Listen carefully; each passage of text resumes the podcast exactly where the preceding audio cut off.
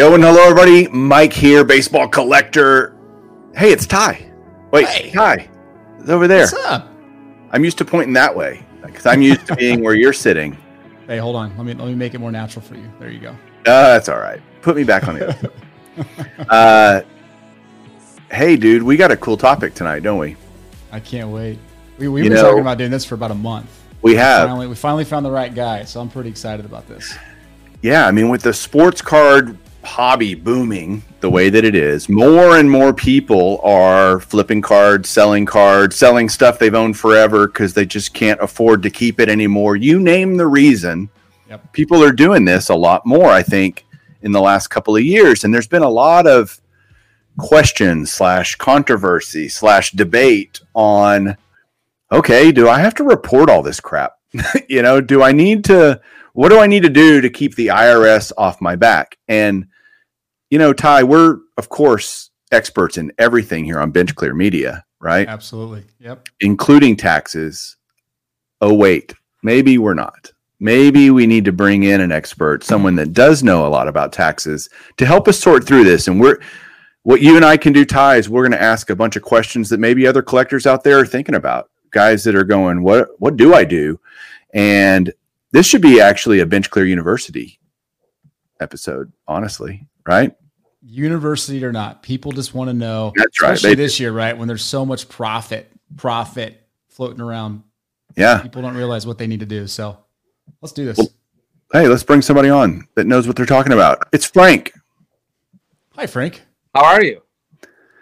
Hey, Frank. Very. Uh, first of all, welcome to the show here, and uh, having me.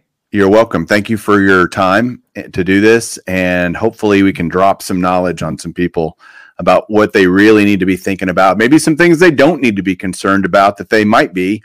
And first off, I'd love to have you just tell what you know what your occupation is, which they're going to guess pretty quick, and maybe uh, how long you've been in the hobby, what you collect, tout your YouTube channel a little bit because I know you're you and I have been friends for a while, but you're relatively new to YouTube, and so just do all that real quick. Sure. My name is uh, Frank. I live in Metro Detroit. I am a partner at a CPA firm. Uh, I've been doing accounting and taxes for about 25 years now. I graduated Michigan State and University of Kentucky. And in addition to that, even for as long as I can remember, I have loved collecting autographs. My goal in life is to get all 333 current, after tonight's vote, Baseball Hall of Fame autographs and I currently stand at 283, and I'm start just started within the last month showing them off on my YouTube channel, Baseball Hall of Fame autographs. Actually, it's Baseball HOF autographs. So you Yeah. can see a little sample of my man cave behind me Oh. as well. Everyone's intimidating looking at that right now. I can It's a shrine. It's So- truly a shrine, and it's impressive. And uh, yeah, one thing I have to say before we start: the opinions tonight are just my own, not of my firm. And to indicate that, I brought my little hobby hat on and show I'm serious. I even have my glasses. So okay. Oh, okay. Let's all. This is a nerd topic. We're gonna This just is a all- nerd topic. I agree. So There Ty, we you go. may want to get all, I, okay, we all have glasses on. That's good. Yeah. yeah. I mean, we're, we're fitting the part. Where's your pocket protector? That's my only question. I am a More. modern accountant, which means I look at your shoes instead of mine when I am talking. I like it. I like I it. got to ask a question about the collection. What is your favorite autograph that you own? okay, my favorite. Uh, I have two favorites. Uh, I, I don't want to bore your audience too much, but before I started collecting the deceased autographs, I my goal was to meet every living Hall of Famer, and one Hall of mm-hmm. Famer that never did a show growing up was Al Lopez. So way back when Smalling had his book, and this is way before the internet and all that, I looked up his address. I wrote him a letter saying, "I live in Michigan. He lives in Tampa. Can I come down to your house and get an autograph?" He wrote me back saying, "When you come down to Tampa, I will sign one." And he underlined it autograph, but he did not sign the letter. So I still have the letter. And so again, this is way before MapQuest and everything. So we had a friend in Tampa. He spent hours finding his house. He lived deep into a country club. So we go there, we knock on the door. He's not home. Uh, I look and I write a letter. I leave it in his mailbox. In the mailbox were the keys to his house, which of course I would never go in. we come back an hour later. Thank God he's there. He signs the autograph for me. I can't believe you came into Michigan for me. Ba ba ba. Then I learned a month later he put a note on his door saying, "I will no longer sign autographs at my house." So that Wow. is my Wow. favorite in person. My favorite autograph altogether is a Detroit Tiger slash Detroit Wolverine named Sam Thompson. Uh, Mike probably is familiar with him. Ty, I don't know if you are or not. He died in 1904. He had no direct descendants. His autograph consisted of one autograph known until a couple years ago. His great niece, the great great niece, happened to find a couple of signed postcards. And I was able to connect with the person that bought them all. And I was able to acquire one of those. And so I feel I'm the only person in Detroit that can say I have an autograph from every Detroit Tiger ever inducted in the Hall of Fame. They know Cooperstown does not have one of those autographs. That's insane. Wow. Your house Of- is like a little mini Cooperstown. Seriously, I'm jealous. Of the 40 you don't have, what's what's the most difficult to acquire? What's going to be the most difficult? Uh, Well, Pete Hill, I'm sorry, Frank Grant was a Negro Leaguer. Rumor is he was illiterate. He couldn't read, he couldn't write. No autographs are known to exist from him. I'm sure Mike knows this because I see his little book with baseball autographs in his background videos. There's no known autograph known of him. And I know it's an impossible task. I'm not stupid when I started this quest. It will never be complete. But it's fun. The journey's fun. So the fun. journey's fun. I'm, unfortunately, I'm getting towards the end of the journey. I hate to say it. I'm looking at auctions now. I'm like, have him, have him, have him. So Well, Ty, let me give you perspective. You've been to my house, you've seen my collection. I have Mhm. I'm at 248 is my number. And the Hall of Fame autograph collectors know there's everybody what's your number? And and you know that answer is how many different Hall of Famers do you have? I have 248. Frank, you're at 286. I wish 283. 286 will be hard. So, but the difference between my 248 and his 283 is is the cost of a house. Like no kidding. like you're talking about And a small house, a very small house. So Uh, it's a pretty big house, but anyway, uh, it it's an impressive collection, Frank, and thank I you. I'm really super stoked about getting into this topic tonight okay, because let's go. there's got to be so many people out there, right, that are wondering what to do. You know, we're here we are. You know, 1099s are all due to go out by the end of this week. You know, you've got just people are going to start thinking about their taxes. And collectors have to think about that too, not just on the personal level, but on the hobby side. Correct. So if you're a collector out there and you're thinking, what, where do I start? Where, when do I need to worry about all this stuff? What would be your your thoughts on that, Frank? My first thought is if you got a 1099, congratulations. You probably had a great year last year. So you're not getting a 1099 because you most likely lost money. You're getting a 1099 most likely from PayPal, from eBay, because you made money. So uh, you're talking about what you should do now. Unfortunately, the planning probably should have started uh, last year when you started delving into the eBay realm. But just because you don't have good records doesn't mean there's not a lot of options. I'm gonna take my hat off. If that's okay. At the table right now, uh, it really depends how risk averse, let's say, you're willing to be. And I, Mike, I know you deal with risk aversion all the time. So there's numerous options once you got that 1099K and how to report it on your federal income tax. And one of those options is not not to report it. So not what- paying taxes is not okay. Sorry, Ty. No, it's No, not you're okay. Good. I'll tell you right now, people talk about getting audited all the time from the IRS. There's no one person or a million people, for them matter, at the IRS looking at taxes and combing through. Ooh, let's audit this one. Let's audit that one. It's all computerized now. The I, like you don't even have to include anything when you file. You do it all e-file.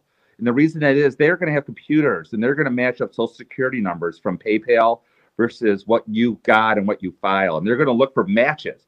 And if something doesn't match, it's automatically going to kick it out for another review. Again, probably from another computer. It's probably four or five steps till an actual human is going to start looking at your tax return and saying something doesn't match.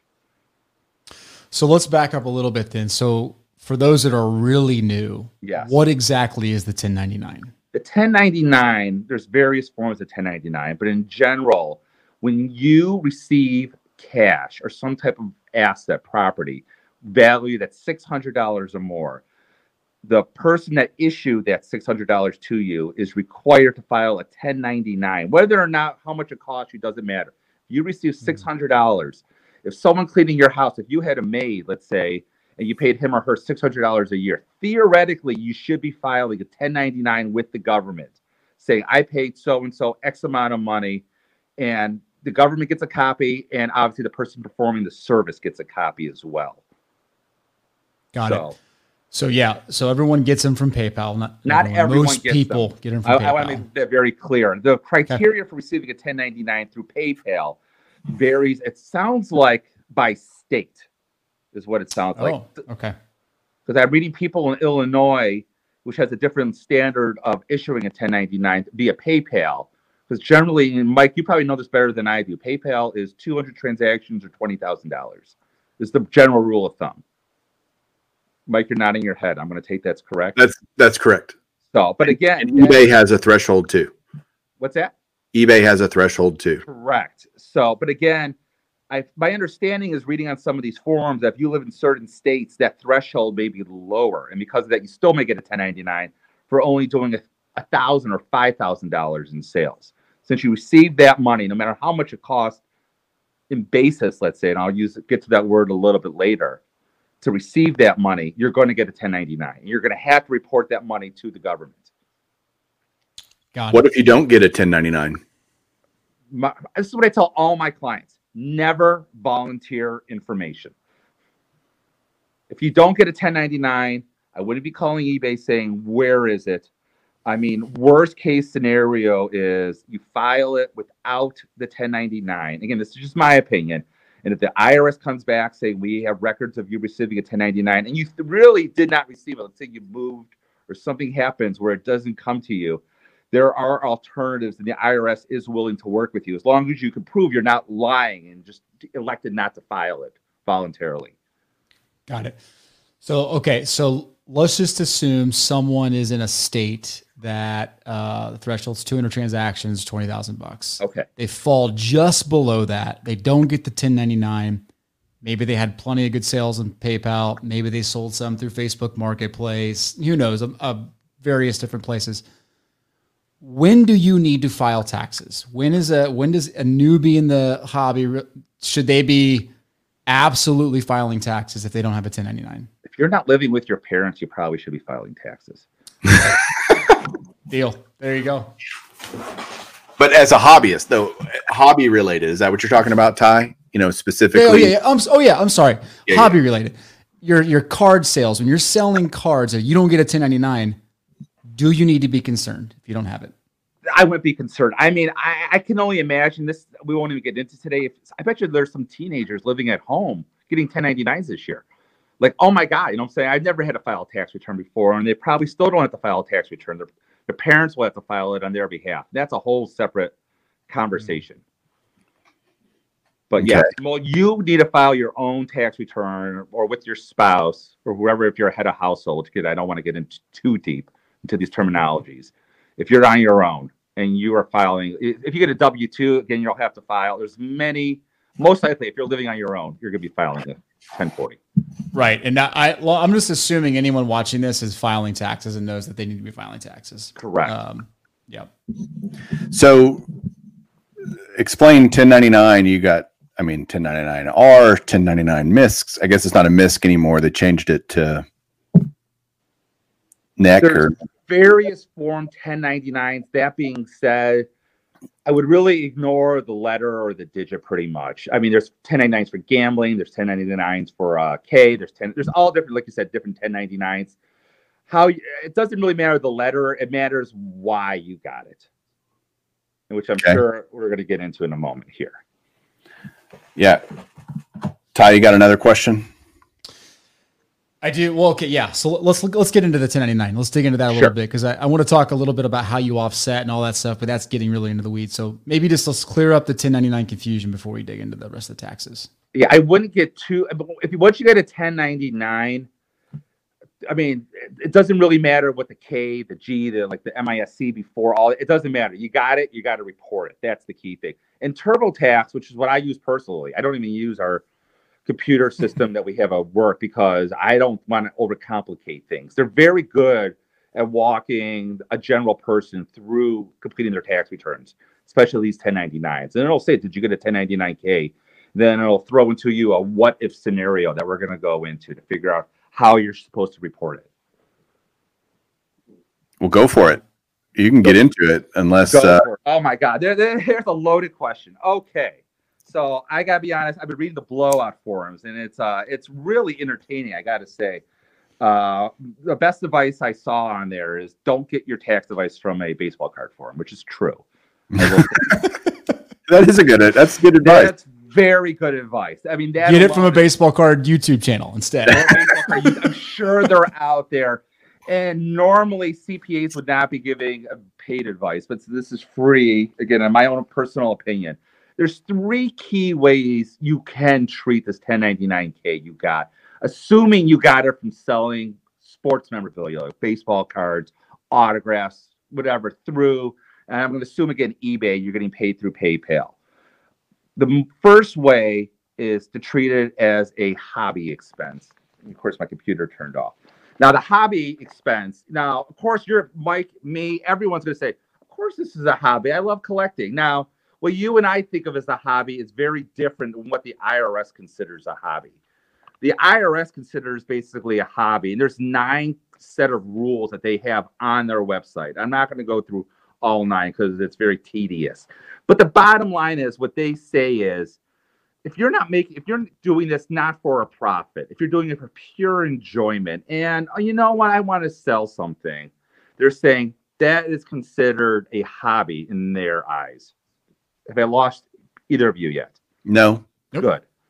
Now, a hobby from an IRS point of view is the worst way you can classify your 1099 because with a hobby what you have to do is you have to put it as it's called other income on the page one of your 1040 and so let's say you get a $10000 1099 you're going to put all that as other income but the problem is you can't deduct any expense so in other words any cost to get to generate that $10000 income you can't list. Its base is zero.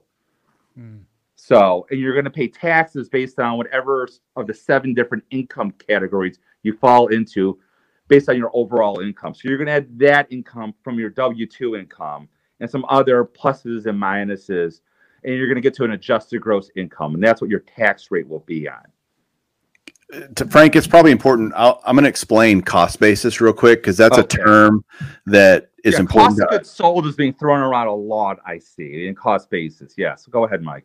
Well, cost of goods sold and cost basis are two very different things. Exactly. That's what I want people to understand. Um, cost of goods sold is literally I bought a XYZ, you know, a Mike Trout rookie card. I paid twelve dollars for it, and I sold it for a thousand. Your cost of goods sold is twelve dollars.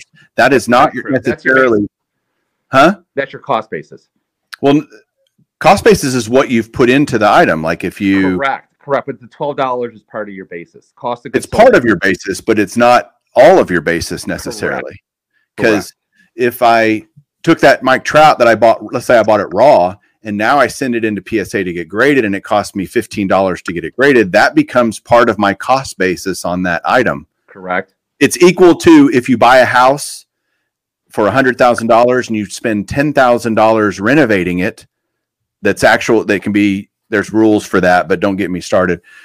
You now have a cost basis on your house of 110,000. If it's worth 200,000, you only pay taxes on the gain beyond your cost basis. That's an important distinction, I think. So you, and I think people m- don't think about cards and cost basis. They think, well, I bought it for X dollars. I sold it for that. There's a profit. There could be some other expenses that can add to your basis, which can help you from a tax standpoint. And you have to think about those things like shipping and grading. Do you agree with that, Frank? I agree. We're going to get the basis next in the Schedule D, which is the basis is going to come into.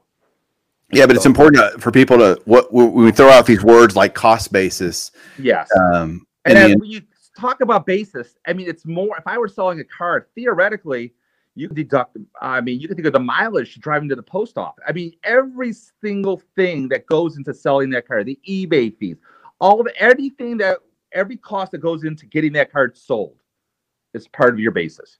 Correct. So I'm not saying invent things, but think really hard because your goal is to get that basis as, As high, high. as possible Right. without, let's say, lying or cheating. Would you agree with that? Uh, totally. One hundred percent. So I think we could all agree that treating this 1099 and putting it as part as other miscellaneous on the hobby as a quote unquote hobby for the IRS is the worst way. I'm not saying it's wrong. It's the safest way by far to do this. Okay. Now the next thing is, as Mike was getting to, is lid, listing this as a gain. And there's two types of gains: short-term gains, long-term gains. Pretty simple. If you held that investment, that card for less than a year, it's going to be a short-term gain. If you held it longer than a year, it's going to be a long-term gain. Now, why should people care about that? what's that? I know the answer, but why should people care if it's a short you're going to be taxed at a different rate between short term and long term. And again, Mike, if you think I'm missing something, because I know we're in a similar field, please feel free to stop me. Because No, you're doing. I I, want your Right. everyone who watches to have a somewhat idea. So let's make things easier. We under, we just talked about basis before. So basis is all the cost it took to get that one card. Forget about everything else. Let's say you bought a box of cards, theoretically, and you you bought a box of hundred cards. You got the one great card.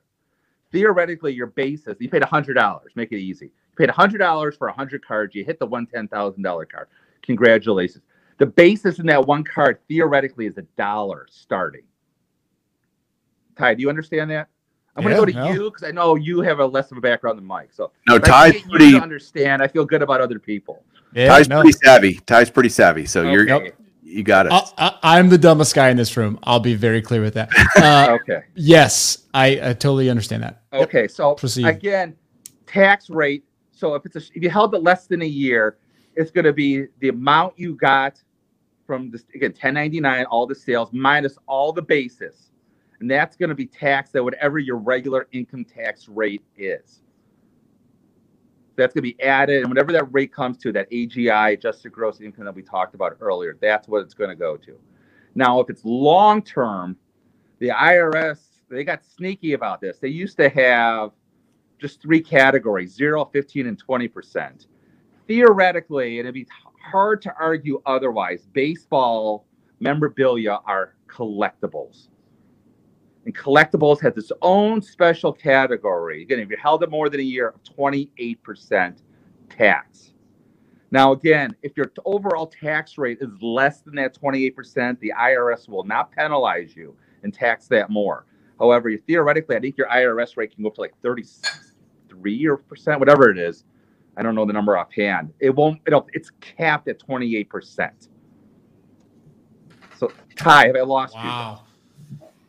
No, so my, my my question, and I'm sure most people's question is, why would you file this as long term gain? Then it doesn't seem like a huge you're- You're an honest, good person, and you would never lie and cheat on your taxes, would you?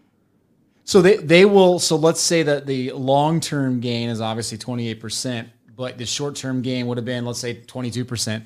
Correct. They're going to tax you on the 28 percent if it's a long term. Treat it as long term, yes, assuming your tax rate is 28% or higher Got it. overall.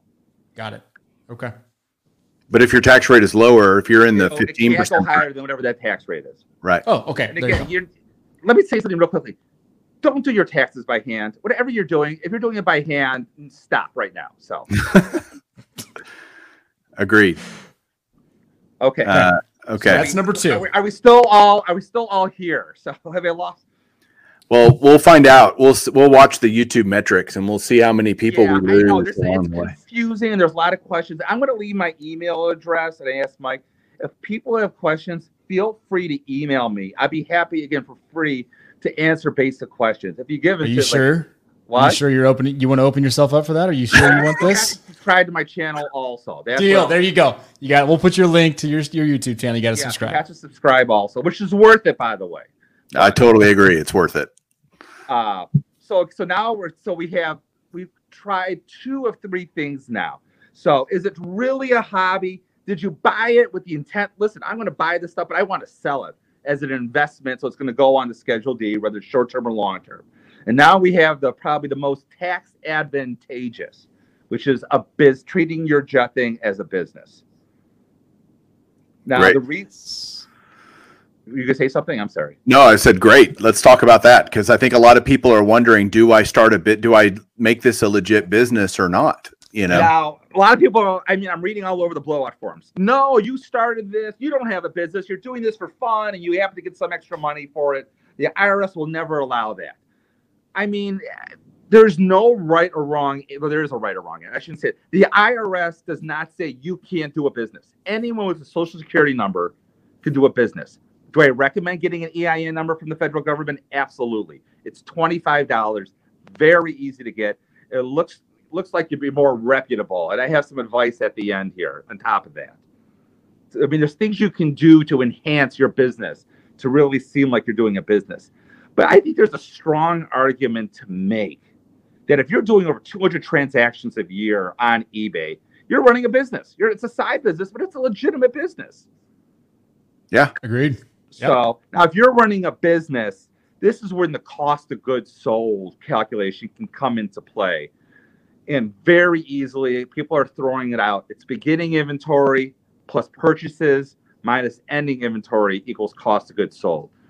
It's a very easy calculation in theory. Actually, putting the pencil to paper is very hard, which is why one of the criteria for the government that they want to see is you're actually doing this as you're selling your cards. You're keeping an accurate record of all your inventory. So you know what that your total cost is at the end of the year. So you're removing your basis and you're now you're trying to get into legitimate expenses of running your business. Now you look at legitimate expenses of running a business. Let's say I'm doing this strictly from my home. You get a home deduction. You know what I'm saying? You can deduct your insurance, you can deduct your computer, you can deduct your internet. These are all theoretically, obviously. I mean, the world's almost your oyster to show a loss on your business. I'm not recommending you showing a loss. If you show a loss, you're going to open yourself up to more scrutiny when it comes to the IRS. But it's not only that, if you show a loss, that's going to go against any W 2 income you have. And it's even going to lower the taxes that you're going to have to owe or you increase your refund at the end of the day when you're done with your 1040. So those are in a nutshell your real big three alternatives from the least aggressive, which will give you the least return, to the most aggressive, but can get you the most return. if if someone decides to start to go the business route, they're like, okay, I have a lot of costs that go into selling. I buy a lot of stuff, sell a lot of stuff. Would your advice be maintain incredibly accurate records? Number one, because I I think of course, that's- that's my advice. Doesn't mean you're going to do it. Believe me, I've gone into legitimate businesses, and I go in there, and their accounting records are horrible. I mean, believe me, I'm sure these mom and pop collectors are keeping much better records than legitimate businesses. Uh, what you have to remember is the odds of you getting audited. If you make less than five hundred thousand dollars a year, if you make more than five hundred thousand dollars a year, you should not be getting any advice from this channel. You should be going to your CPA and emailing me directly. But if you're making less than five hundred thousand, as long as you don't do anything really stupid, you got less than half a percent chance of getting audited at random. And if they do audit you, they're not going to comb through every single line of your tax return. Believe me, they don't have time or the resources for that. They may hone in on the 1099 and saying the burden of proof is on you to either prove the expenses or prove the basis. Now, I saw someone getting back to basis real quickly on blowout saying, if you don't know what the basis is, put zero. And I can I don't recommend that. That's just shooting yourself in the foot. Because you know you put something in. One thing you can do is, oh, I bought this card, let's say in April of 2020, although you probably still have the records then, and I sold it in December 2020. You can look in April of what the fair value was of that card reasonably and use a reasonable basis. So, and another recommendation I have is if you're going to guesstimate numbers, that's a term I like to use is guesstimate. It's like estimate, but you're taking a stab in the dark. Don't use round numbers. Don't use, oh, it's $500 here, $1,000 here, 600 there. You're just saying to the IRS computers, look at me, look at me, look at me. You know what I'm saying? No one, the odds of that are like one in a thousand. So don't Hmm. do that. Don't don't make it so obvious that you're signaling to the IRS, oh, look at me. Because when they come in, again, the burden of proof is going to be on you, not on the IRS. All right, so we're talking burden of proof. I get a lot of these records like fees and shipping cost and your purchases, all that stuff is usually pretty documented because it's all electronic, it's stored somewhere. Correct. Um, how detailed truly do people need to be with their records? Right. I mean, what when they go to Walmart and they go buy cards off the shelf, should they be keeping those Walmart receipts? I don't think the IRS thing? is going to ask for a five dollar receipt if that's what you're getting towards. So, I mean, if you're going to put your basis down as, I mean, again, if you're selling a hundred dollar card, I wouldn't be too worried about guesstimating the basis. If you're selling a ten thousand dollar card now and you're putting your basis mm. at nine thousand something, you better be pretty sure you're close. You don't have to be spot on. I would be close though.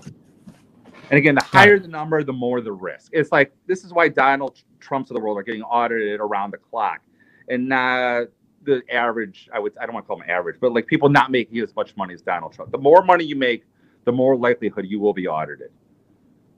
Now that we've said the the name Donald Trump, this video will not show up in any search results. We can guarantee that. Oh, you edit that out. I, I, didn't mean that. He did say. He I'm totally kidding. I'm totally kidding with you. It's awesome.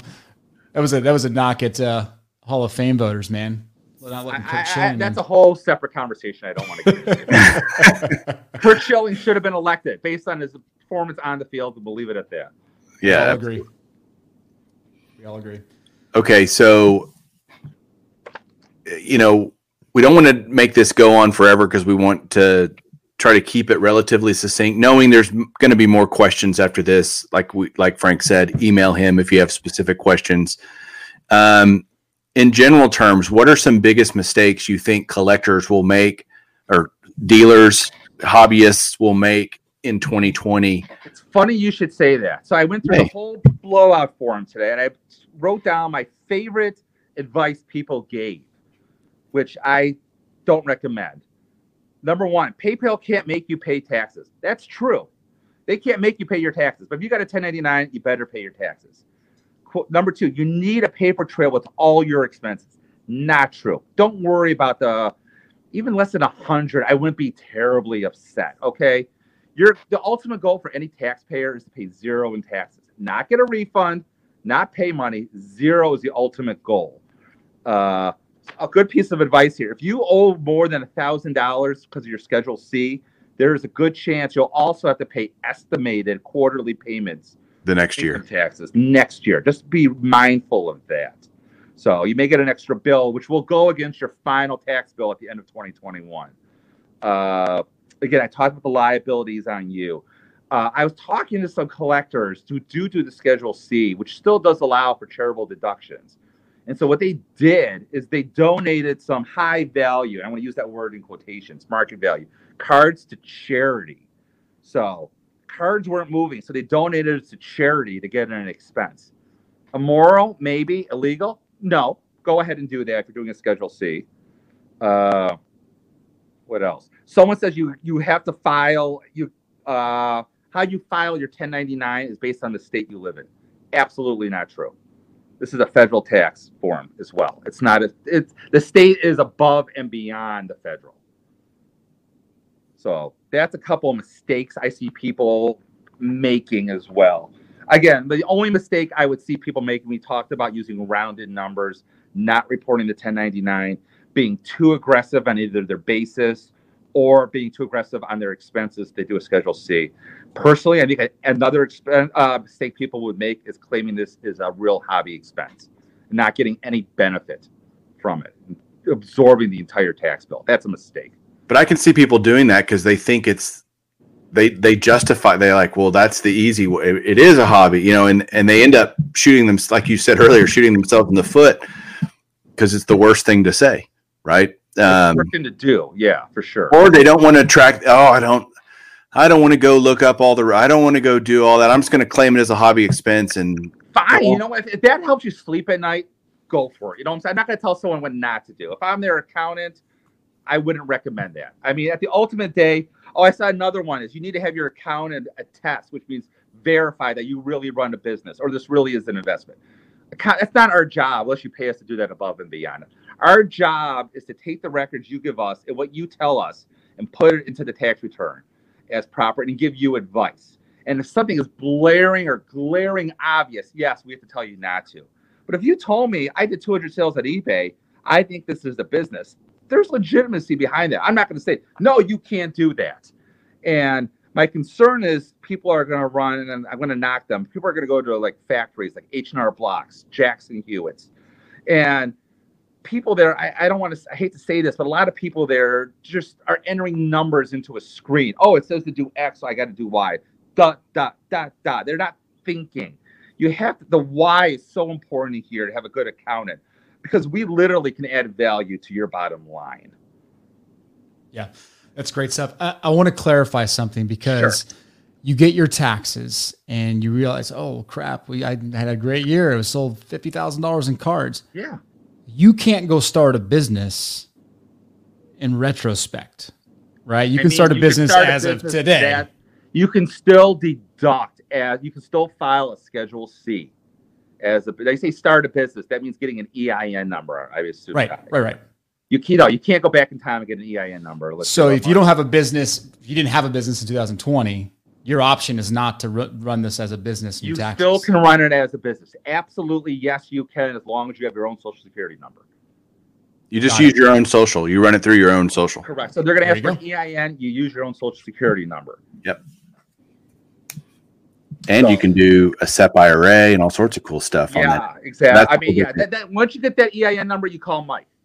Right. You call Mike the plan. You call me for the stuff that happened. You call Mike for the future. I'm right. the past. Mike's the future. Although you probably should do some tax planning, which you can come to me also. There you go. I'm. I do not give tax advice. I'm a C. I'm a CFP. I'm just. So I have a couple other advice pieces of advice, if you don't mind. Yeah, please. I would, advise, I would advise everyone if they really want to do this as a business, get your EIN number now.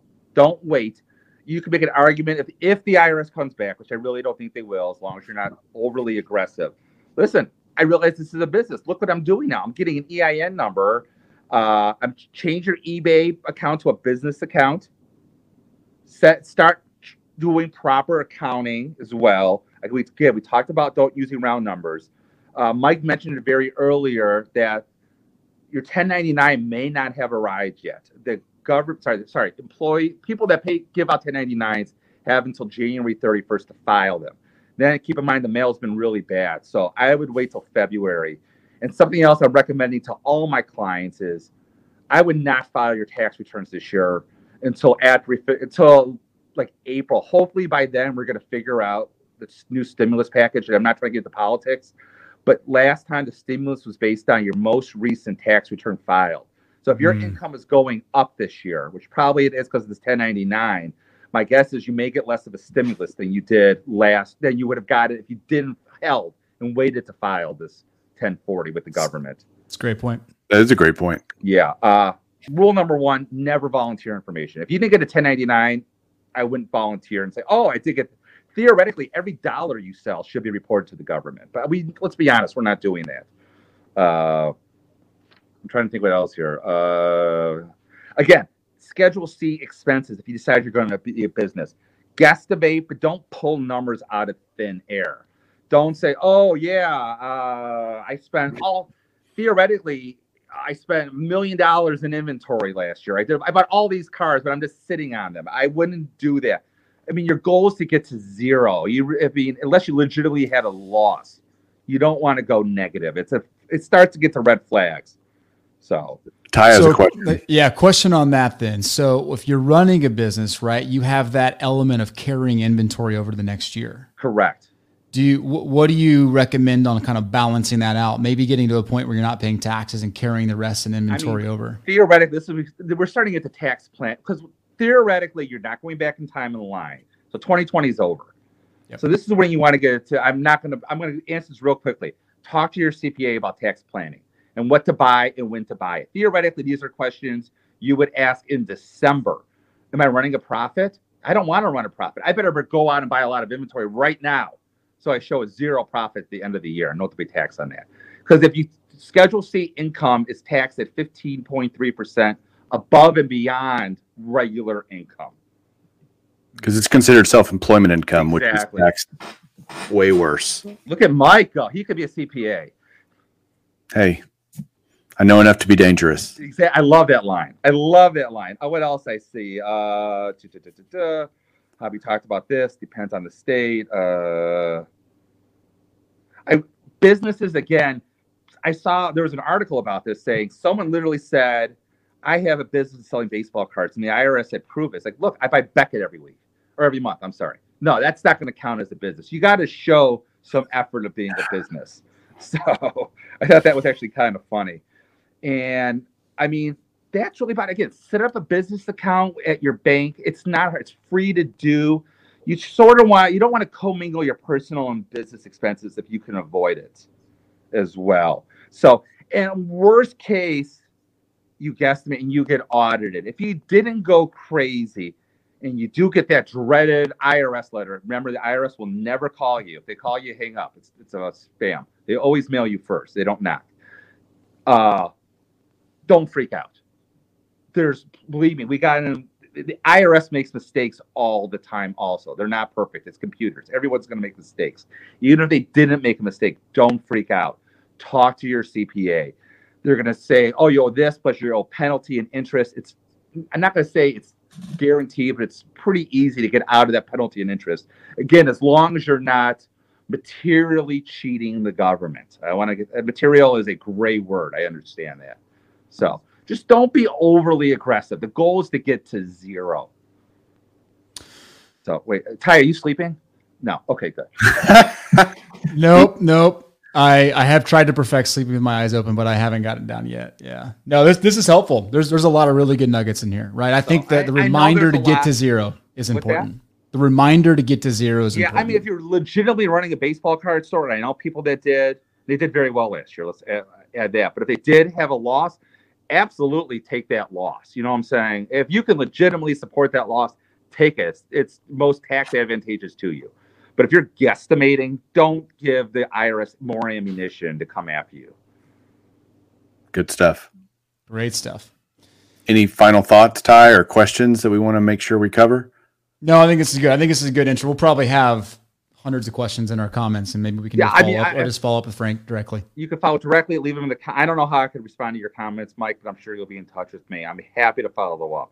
Well, so, you can just watch the video for me. This is this is a, this is taxes is almost a hobby for me. You know what I'm saying? I have fun with it. so, because I mean, like you you see you make people so happy sometimes, like they want to name their next kid after you. So it's it's it, it's it brings joy sometimes to save people money in ways they never thought about. They see a 1099, and they think, "Oh my God, I owe money. I didn't plan for this." Like slow, pump the brakes a little. Get with your CPA. You have my email address. I'd be happy to reach out for you for free let's just spend five minutes and figure out all the alternatives there are. There's no one, what's that, one book fits all, whatever the cliche is. Mm-hmm. But also remember, they have to subscribe to your channel to get the free advice. Well, correct. Once you email me, I'm going to ask for your YouTube name and make sure you're subscribed. Again, I'm running a great contest. You have to enter by February 1st. Have I entered What's your this? contest? I don't what contest so. is this? Well, I was trying to get to 100 subscribers, subscribers, but thanks to Bench Clear Media, I got there in two hours once Mike promoted it. So I'm giving away a bunch of current Hall of Famer and future Hall of Fame autographs. These are not oh. little cuts. These are real check stuff. I only I don't believe in cuts really. So, which you can sort of see behind me is all dated material. I did enter that contest, by the way. Okay, good.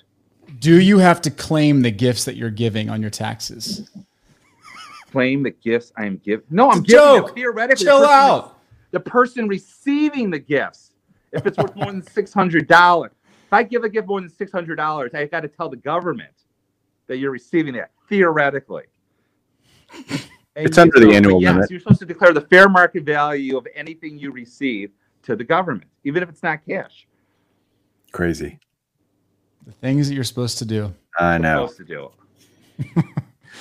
Frank, this has been helpful. I'm gonna Very okay. incredibly. I'm gonna take uh, off my business glasses now. I'm back to my hobby. So. Well, dude, thanks so much for. I'll do it too. We'll all be together. Um, Look how cool we look now. Frank, your insight was awesome, and I hope it helped. I really did. sure. If it doesn't, I mean, there's going to be hopefully some people that ask some great questions. Uh, if you were bored, then maybe you're not selling enough cards. Maybe get out there and sell some more cards. Yeah. But uh, it's you know there's just a lot of misinformation out there, and I think it's important to there, like I said, there's no absolutes when it comes to filing your taxes. yeah. Well, this is at least a file start, them. Don't don't don't pretend not you didn't receive one. right? The only absolute I put. Like Benjamin Franklin said, the only thing for certain in life are death and taxes.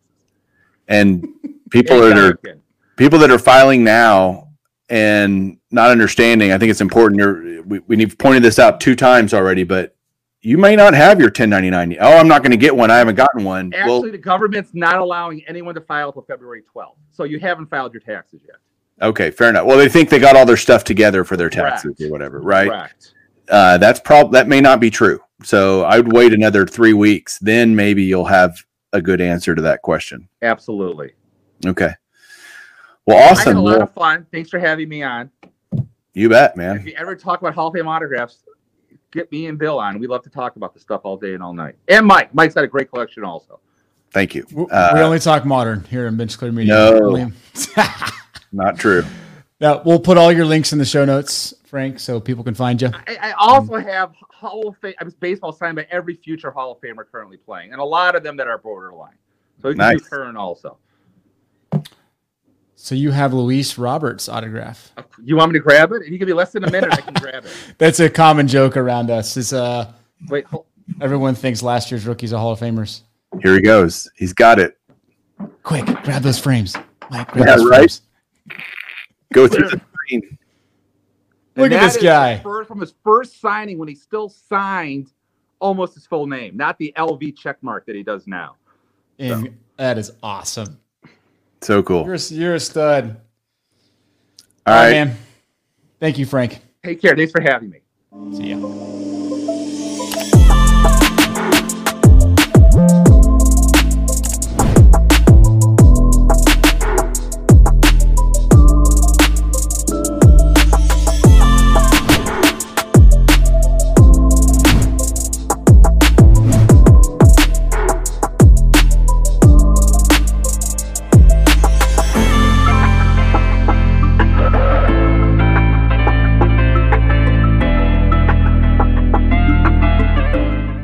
What do you think? Was that helpful? Oh my gosh. Uh, obviously, see why we had Frank on the show. um, you know, he said there's no absolutes, and I think that's important to remember. Everybody should consult with because you still we we only talked on the federal level, right? I mean, every state you're going to have state income tax potential ramifications, and you got to deal with that in whatever state you're living in, and so there there's a lot more to it. We we scratched the surface here. Hopefully, we did a good job with that. Any thoughts from you, Ty? Yeah, no, I think I think it's uh it was a good reminder that you don't need to freak out, right? There there's a way to do the right thing, and that's when you're getting documentation from you know PayPal or whoever else you're using. You need to you need to put it on your taxes, or else you're you're opening yourself up for some liability. For sure. But but don't freak out. It's a it's a pretty simple. And like you said, TurboTax, H&R Block, those online platforms, they make it incredibly easy to do this stuff. They walk you through. You you almost have to be more stupid not to complete the fields. right. you Right. know? Totally. So, yeah, that was that was helpful. There was some good stuff in there. I'm glad we Awesome. Thanks, man. That was fun. Yeah. All right. Well, have yourself a good week. Yeah, let's do this again sometime soon. You should. Maybe Your we'll go videos have been good, by the way. Thanks. Yours too. Oh wait, do you do videos anymore, or I don't? You know, I try to just edit all your guys's. you are. That's good. All right, man. Have an awesome week. All right. See ya.